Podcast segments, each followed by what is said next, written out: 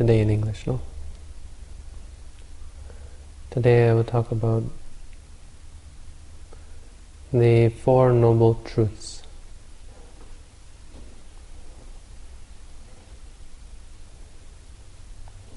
First, the word truth is one of those very important topics in philosophy throughout the ages.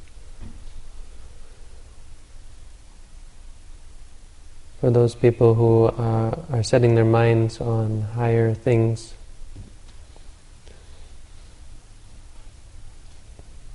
one of the most common topics is the topic of truth. And one aspect of this discussion is always, you know, what is the truth? So we have this huge field of debate over uh, people's understanding of what is true and what, what sort of experience can we, uh, or what sort of description of reality can we label as true what sort of understanding of the world around us and inside of us can we give this label of truth? So first of all, we have the Lord Buddha's own idea of what, or his own teaching on what is the truth. And this is sometimes in opposition to other teacher's ideas on what is the truth. This is one aspect, but here the important, the more important uh, characteristic of Buddhism is not the difference between what is truth and what is not truth, or the debate over what is truth and what is not truth, but that the Lord Buddha said, not all truth is necessary to to learn or necessary to come to realize. In fact, most truth, according to the Lord Buddha, is irrelevant, has no bearing on uh, one's spiritual progress or development as an individual. So we have this this description of the Four Noble Truths. And this is as opposed to all of the other truths that might exist out there you know, even very important spiritual truths to other religious or spiritual traditions, like the truth about God, or the truth truth about the beginning of the universe, or uh, the truth about the afterlife, or so on. the truth about, I mean, truth, truths about the future, truths about the past, truths about many things around us, and uh, and things that are supernatural, things like heaven and God and so on. Or scientific truths. Now, many of, the under, of our understandings about nature or about the universe, um, all of these very important truths for the scientific community. Lord Buddha said these truths are not not relevant, are not important uh, in terms of the development of a of a person's mind or their spirit or their spiritual life. So he more or less discarded them, and and at times he would bring them up, or he would discuss various aspects of of truths in terms of um, ordinary everyday things. But he made it clearly distinct that when it comes right down to it, the only important truths are four, and these are thus thus called the Four Noble Truths. And when it comes right down to it, these are the only the four, four truths that we have to come to uh, realize, come to understand for ourselves. And so, what are these four truths? The four truths are suffering, the cause of suffering, the cessation of suffering, and the path which leads to the cessation of suffering. So we see one, one overarching word here, one word that is repeated in each of the four truths, and this is suffering. And this, of course, is why so many people are, uh, critics are, are very quick to pounce on this word and say Buddhism is very pessimistic and And then they see all these Buddhist meditators walking around looking miserable, and so they think Buddhism must be a very miserable sort of uh, path or religion. And of course, when we come to practice, we know this is the opposite. We can see that Buddhists are actually quite happy and quite cheerful and quite patient and peaceful and quite nice individuals, and they aren't miserable in any in any sense of the word. They're maybe not as exuberant or or uh, exciting as as people as other people, but as far as their level of happiness, their level of peace goes, in general, what people are able to see for themselves is that Buddhists are actually quite high on the scale in terms of these desirable qualities. So then why is it that, then that we focus so much attention on suffering?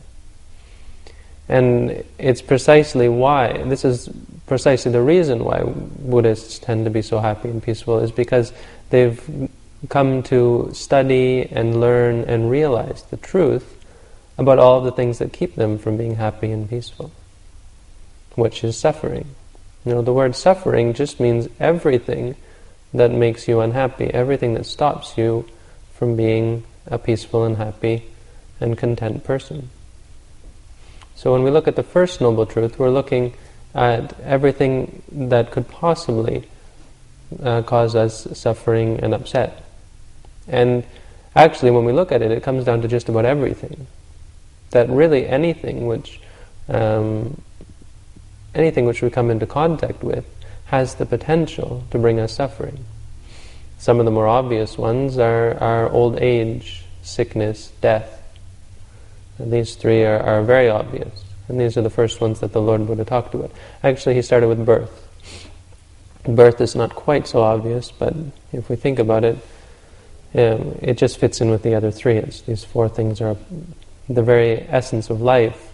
In fact, they're all uh, have an element of suffering, or they have the potential to bring us great suffering. Birth, birth when we're born, you see, it can be great, great difficulty for the child and for the mother, but especially old age. I mean, there's no debate here whether old age is a particularly happy thing. You know, when, and we're not talking about just getting older. We're talking about the point where someone becomes um, you know, de- decrepit, we say, or when, when we see the change in our bodies, when it start, our bodies start to fail on us, which is inevitable for all people.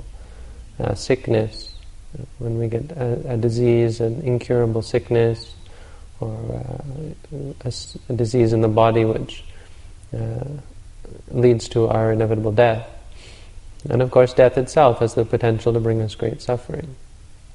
So all of these things are called the truth of suffering because these are the only, these are the things which tend to bring people suffering. Now, there's a um, there's a uh, proviso here. There's a qualifying statement that needs to be made: is that they have the potential to bring suffering, to create suffering for us. But these are not the cause of suffering. You know, the cause of suffering is the second noble truth. So first we have the first noble truth, which is old age, sickness, and death, and then so many other things: sorrow, lamentation, despair, uh, get, not getting what we want, getting uh, or becoming in contact with things we don't want, uh, not having our wishes fulfilled, and anything. Then Lord Buddha goes on to say that really anything, every part of our experience, when we cling to it, all of the things which are clung to the upadana khandha, the aggregates of clinging. These are the form, so our own body or, or other bodies, uh, or, or objects, material objects, feelings, when we attach to feelings, uh, memories, when we attach to memories, thoughts, and when we attach to uh, awareness or, or states of mind. All of these things have a great potential to bring us suffering. I don't think there's I think if we're if we're uh, honest and if we consider carefully, we can see that all of these really do have the potential, when clung to, when we cling to them, to bring us suffering. So form, of course, when we hold on to it and then it changes, we hold on to our body as youthful or beautiful or so on, or we hold on to uh, some object in the world around us, and when it changes, of course, it brings us suffering. our feelings, when we hold on to our feelings, always wanting happy feelings and, and uh, not wanting unhappy feelings, when uh, these things can really and truly bring us suffering. I mean, feelings, there can be terrible, unpleasant feelings. Uh, when, when we, as, for as long as we have these feelings, these, there's the potential for them to, to bring us suffering. Pain in the body, or, or sadness in, in the mind. Our memories, of course, um, sometimes we have to remember things which are terribly painful. Sometimes we have to remember them again and again and again, and though we might rather wish not to remember these things, they keep coming back and back again and again, and they, they thus have the potential to create great states of suffering for us. Our thoughts, our, our judgments, these have, you know, simply disliking something is in and of itself a great amount of suffering. Liking something is as well a great amount of suffering. Because once you become attached to it, you become addicted to it. When you don't get what you want, you suffer. Even our awareness, when we're aware of anything, it has the, the potential to bring us suffering simply because we have to be aware of things that we don't like. But all of these things, they, they in and of themselves don't have to uh, make us suffer. They are uh, a cause for suffering, or they are um, they are suffering for when we uh, allow them to be, when we attach to them, when we want for them. And so this is the second noble truth, which is the cause of suffering. All of these things, all of the reality which we're faced with, it can uh, either bring us great amounts of suffering, or we can simply see it for what it is. But when we want or we need for it to be in this way or that way, this is the cause of suffering, the second noble truth. So the Lord Buddha said, these, this first noble truth is very important for us to come to understand. It's important for us to come to understand um, old age, sickness, death, and basically all of the things which we come into contact with in this in this world. Why understand them? Understand that them for simply for what they are. Understand that they are arising, they're staying for a short time, and then they're disappearing to come to watch and to notice and to see the nature of these things as not desirable, not undesirable, not good, not bad, not me, not mine, not under my control, and so on. Simply seeing them for what they are, and what this does, this then removes the cause of suffering. Because the only way that anything in the world around us or inside of us can make us suffer is if we let it, if we hold on to it, if we need for it to be in a certain way, to stay, to go, uh, to grow, to diminish, to um, be this way, be that way, to, to obey our command, and so on. And then when it doesn't, of course, we suffer. When it's not the way we want, this is the truth of suffering if we understand things, like when, as when we practice meditation, if we're able to catch things simply for what they are and do this again and again and again, and slowly make it a part of, of our uh, natural experience, then all of these things which used to bring us great suffering and distress no longer have the power to do so. So the first, this is the first noble truth is, you know, it is the, the truth of suffering. And then what should we do about it? We have to come to understand it, to thoroughly understand the, the truth of suffering. This is what the Lord Buddha taught. He said, this is the first noble truth, and it should be un- thoroughly understood. It means everything that we experience should be thoroughly understood so that it doesn't, it doesn't then have the ability to create suffering for us, to really and truly be suffering. Because, as I said, every single thing in this world, and this is where Buddhists get the bad rap, every, in this, every single thing in this world can be considered a source of suffering. It doesn't have to be. And this is where we come into the cause of suffering. So, what is the cause of suffering? Wanting. Wanting for it to be this way, wanting for it not to be that way. And very simply, our attachment to sensuality, our attachment to things that we see, our attachment to things that we hear, that we smell, that we taste, that we feel when we see things, we we become obsessed with beautiful, beautiful sights to the extent that simply seeing something beautiful for a very brief moment is this cause of great uh, pleasure and desire for us, that we must possess this object of our desire. when we, when we hear things, beautiful sounds, nowadays it's become to the point where music is so much a part of our lives, and it's simply a addiction to sound. It's, it's really nothing else. We, can, we, we say how it moves us, how the music you know, does this or that for us, but in the end, it's simply our attachment to a certain sound. And if you think back to ancient times, um, we never had this constant um, bombardment of sound that we have nowadays, where we have to always be plugged into to uh, this source of pure, uh, uh, wonderful sounds and so on. And now how it's become so much a part of what we need, whereas before we could just sit and listen to the silence, or listen to the birds, or listen to nature, and whatever sound arose was uh, was was fine, was was worked for us. Nowadays, we need these these very attractive sounds and sights, sounds, and smells. We need perfumes and colognes and, and beautiful scents and so on. And then tastes. Uh, we need food.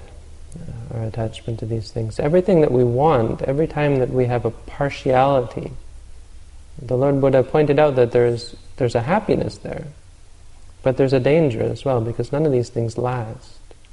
None of the things that we want will last forever.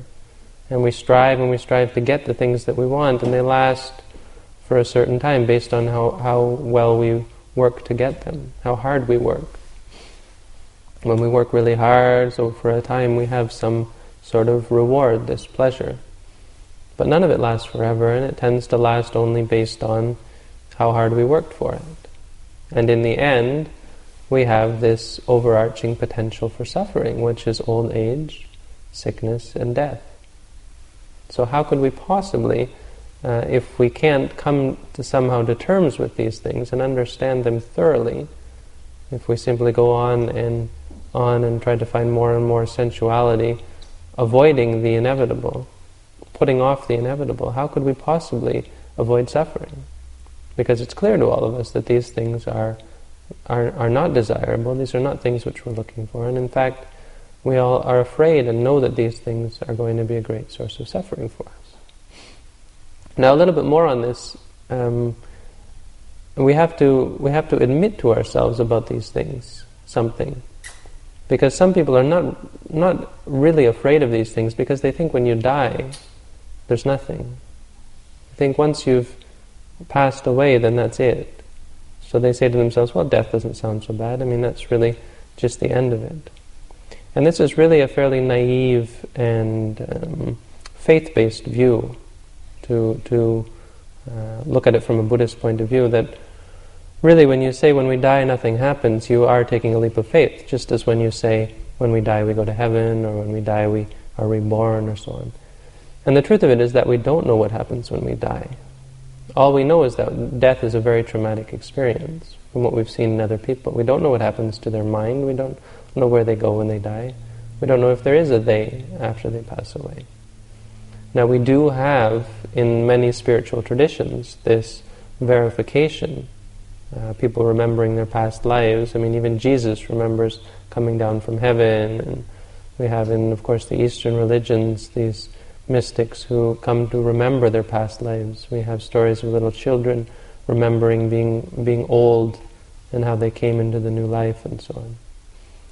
So we do have this um, sort of uh, sort of these hints or these imper- imperial uh, empirical sorry, empirical evidence to support the idea that there might be something. There very well might be something after we die. And this is, an, this is important in the discussion of, in terms of the, the discussion of our attachment to sensuality, because often people think they can avoid things up until the moment of death, and then, well, okay, there's the suffering of death, but then that's it. So at least I lived my life to its fullest. And this is really sort of putting all your eggs in one basket, and, and it's, it's not a very well constructed one at that, because we don't really know what happens when we die. And in fact, seeing as how we've never experienced death, we, we don't really have anything to go on.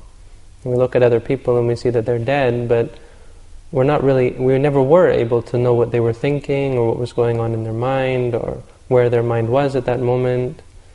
Um, you know, we even hear about people whose mind leaves their body.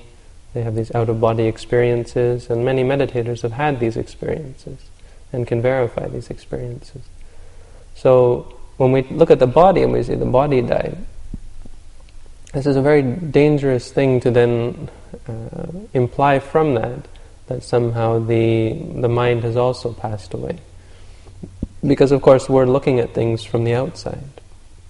And we're saying we see a body, but actually all that we're seeing is light touching our eye, and we don't really know what's going on in the in the framework of the universe. We don't really know what's going on with that being.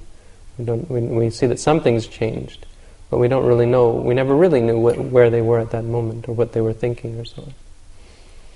So, when this is the danger, and this is why these things, uh, even the enjoyment of sensual pleasure, is very much the cause uh, can be very much a cause for suffering because at the moment of death we're completely unprepared for it. We suffer terribly, we're very much afraid, we have great clinging to all of the things that we love, and we die in a very bad way. And we're not prepared for this. We're not prepared for old age, we're not prepared for sickness, and we're not prepared for death. And so all of these things create great suffering for us. And as a result, we're not, re- we're not prepared for the fourth, which is rebirth. We don't know where we're going after we die and according to the truth uh, which has been passed down to us as we understand it, as we believe, for those of us who haven't experienced it for ourselves, is that yes, there is something uh, after you die, and well, what is that? We don't know. Um, it's described as being based on the state of mind uh, at the moment of death. So when you die, your mind is in a certain way. And when you come back, well, where you come back is based on how you died in a very causal relationship. This is important to think about when we uh, when we find ourselves uh, wasting our time and just spending all of our time. We say seize the day and enjoying sensuality for while we've got it. And we think of maybe the other things we could be doing that sort of make more sense, like improving ourselves, making ourselves more uh, honorable, more noble uh, creating understanding and wisdom for ourselves, coming to be better people, helping other people, doing good deeds, and so on and so on, which really in the long run gives us a much better bet uh, for, for the eventual sufferings which we have to face and for our daily life. Uh, it both makes us nicer, happier, more peaceful people here and now, and it gives us a bright and clear future where we don't have to worry about things like debt or guilt or uh, worry or fear. We don't have any of these things on our horizon. We haven't done anything wrong. We have nothing, no bad ideas or thoughts and, or intentions in our minds. And so our futures are bright, our present moment is bright, and we're creating a past full of wonderful memories where we've been kind and generous and peaceful and happy people. And this, this comes into the, the second two of the Four Noble Truths. So here we talk about the cause of suffering. What is the cause of suffering? It is our wanting, our, our thirst, our hunger for sensuality, our hunger for being, having things be this way, or our hunger, our, our wishing for things to be some other way. All of this is a cause for suffering for the reasons I've explained. These things are impermanent and not under our control. And so as a result, we, this thirst creates a great amount of suffering for us.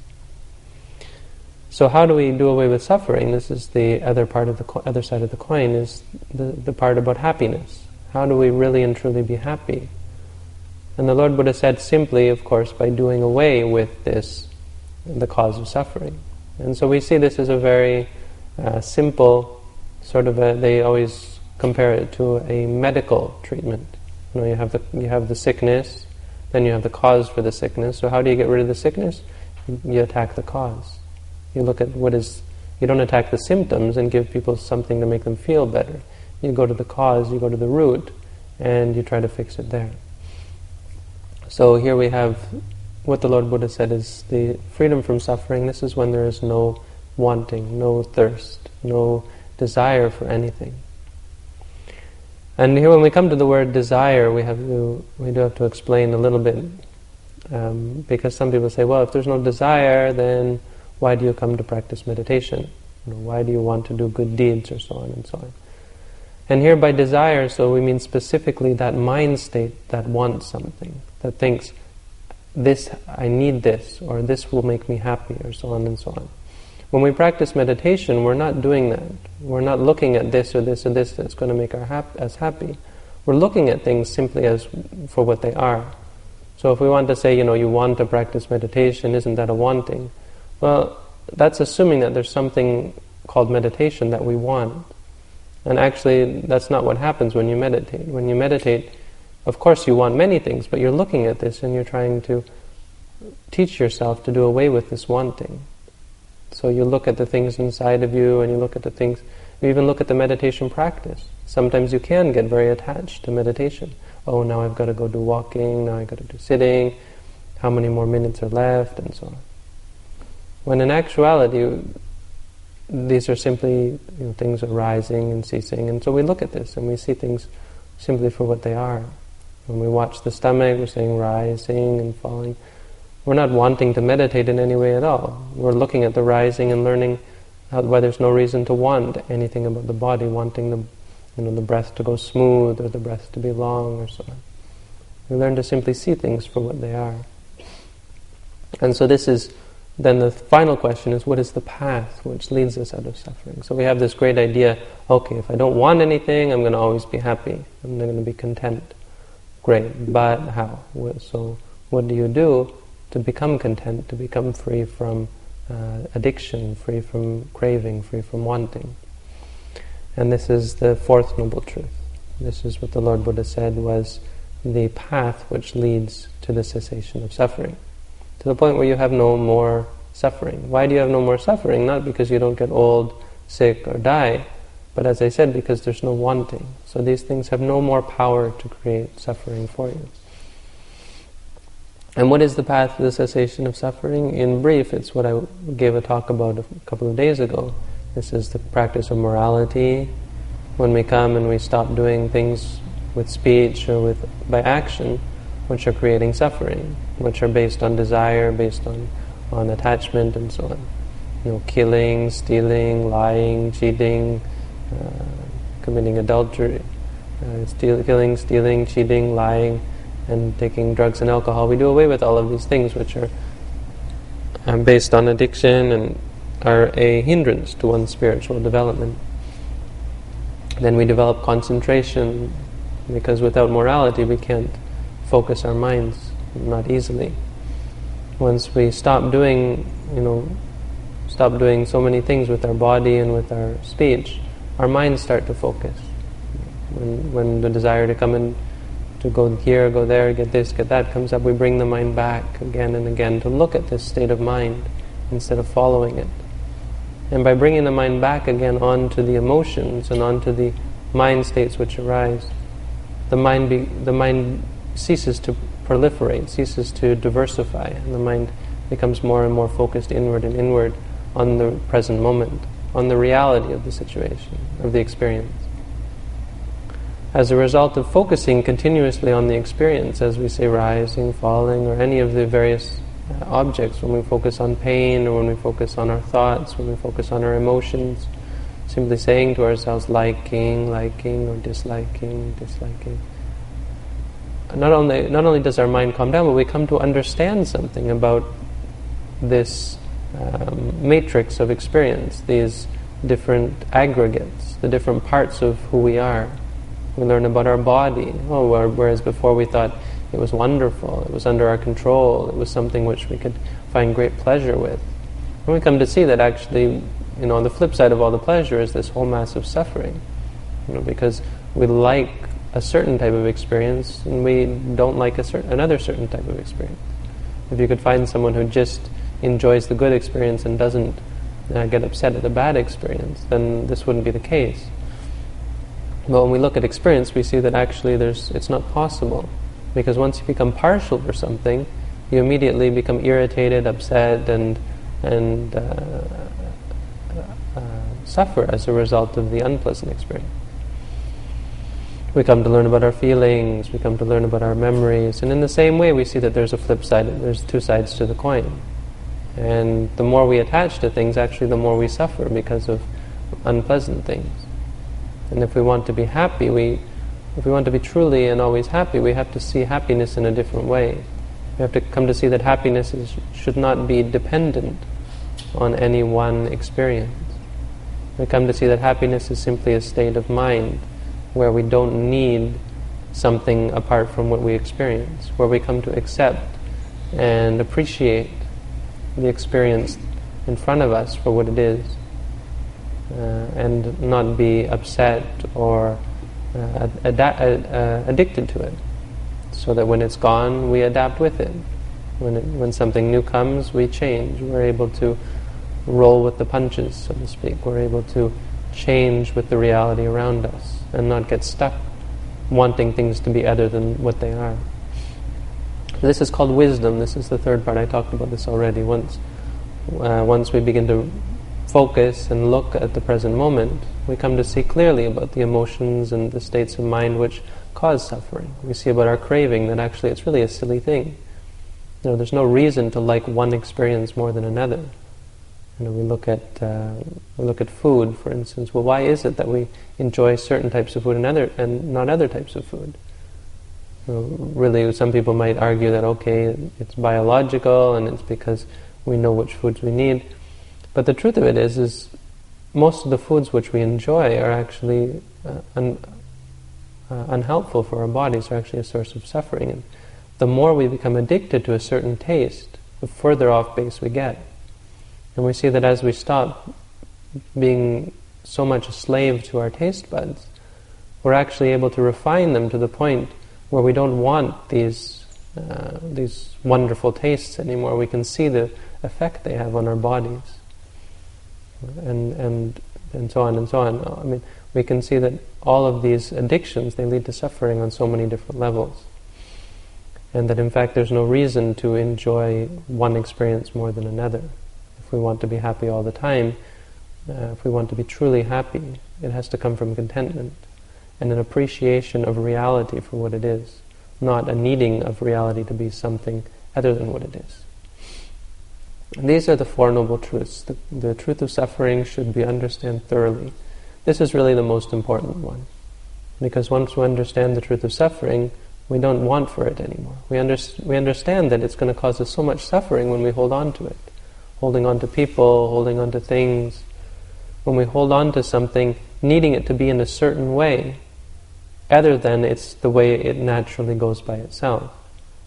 When we hold on to someone thinking, yes, I want you to be like this, well, when they get old, sick, and die, this is a cause for great suffering for us. When we hold on to an object thinking this is source of happiness, when then it breaks or disappears or gets stolen, terrible suffering occurs. Once, once we understand this, that these things are actually a source of great suffering for us, we don't hold on to them anymore. We let them be the way they are. We get something, we take it. It disappears, we let it go.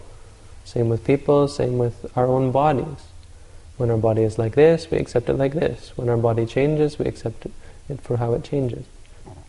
This is not only a way for happiness, it's really and truly a natural way of living, where we accept things where we can truly say we are a part of nature, we are in tune with nature, because we accept nature for what it is. We no longer need or want for anything. So this is the third noble truth, the cessation. All of the truth, four noble truths, come from the first noble truth. In fact, even the path is simply the realization of what is suffering, of all of these things which we hold on to as being suffering. Uh, we have these four noble truths when we break them out, we see that it's actually really and truly a very practical way to the realization of real tr- peace and happiness. It has nothing to do with, with experiencing suffering at all. It has more to, more, uh, much more to do with the letting go and the giving up of suffering, becoming bored and you know, no longer intoxicated by these things which lead us to ever and again suffer terribly. So this is um, this is for this reason why this is why the Lord Buddha emphasized these four noble truths as really the only important truths that need to be known. Other truths might be important on a daily basis. You need to understand traffic laws and the truth about where is the meditation center and so on, and all of these these other uh, ordinary truths. But when we're talking on a fundamental level, instead of uh, you know spending so much energy trying to understand, you know, where did the universe start, the Big Bang, how did it happen, where is the universe going to end, is it going to keep expanding or is it eventually going to contract? All of these questions, which we say are so important simply because we don't know them, and this exploration, trying to learn everything. And, uh, I mean, understanding even that we don't, we can't possibly know everything. We still go out and try to learn more and more and more, simply for the sake of knowledge, knowledge of the truth. And all of the other philosophers who try to say the truth of experience is like this and try to refute, refute each other on what is the truth of experience. The Lord Buddha said most of this is just garbage. Most of this is garbage because it's useless. You can know it and you feel really good because you know it, but in the end it doesn't make you a better person. It doesn't help you become free, it doesn't help you to become peaceful, it doesn't help you to become happy, not truly happy. So in the end the Lord Buddha said there are only four truths that really lead one to become noble, or what you can really call noble in and of themselves because they make a person uh, honorable, uh, make a person a truly good, peaceful, content, and happy individual. So this is the Dhamma for today, uh, for those of you who understand the English. Uh, other than that, from now, uh, starting now, I invite everyone to continue practicing. First do mindful prostration, and then walking, and then sitting, and we'll see you at three o'clock, starting at three o'clock.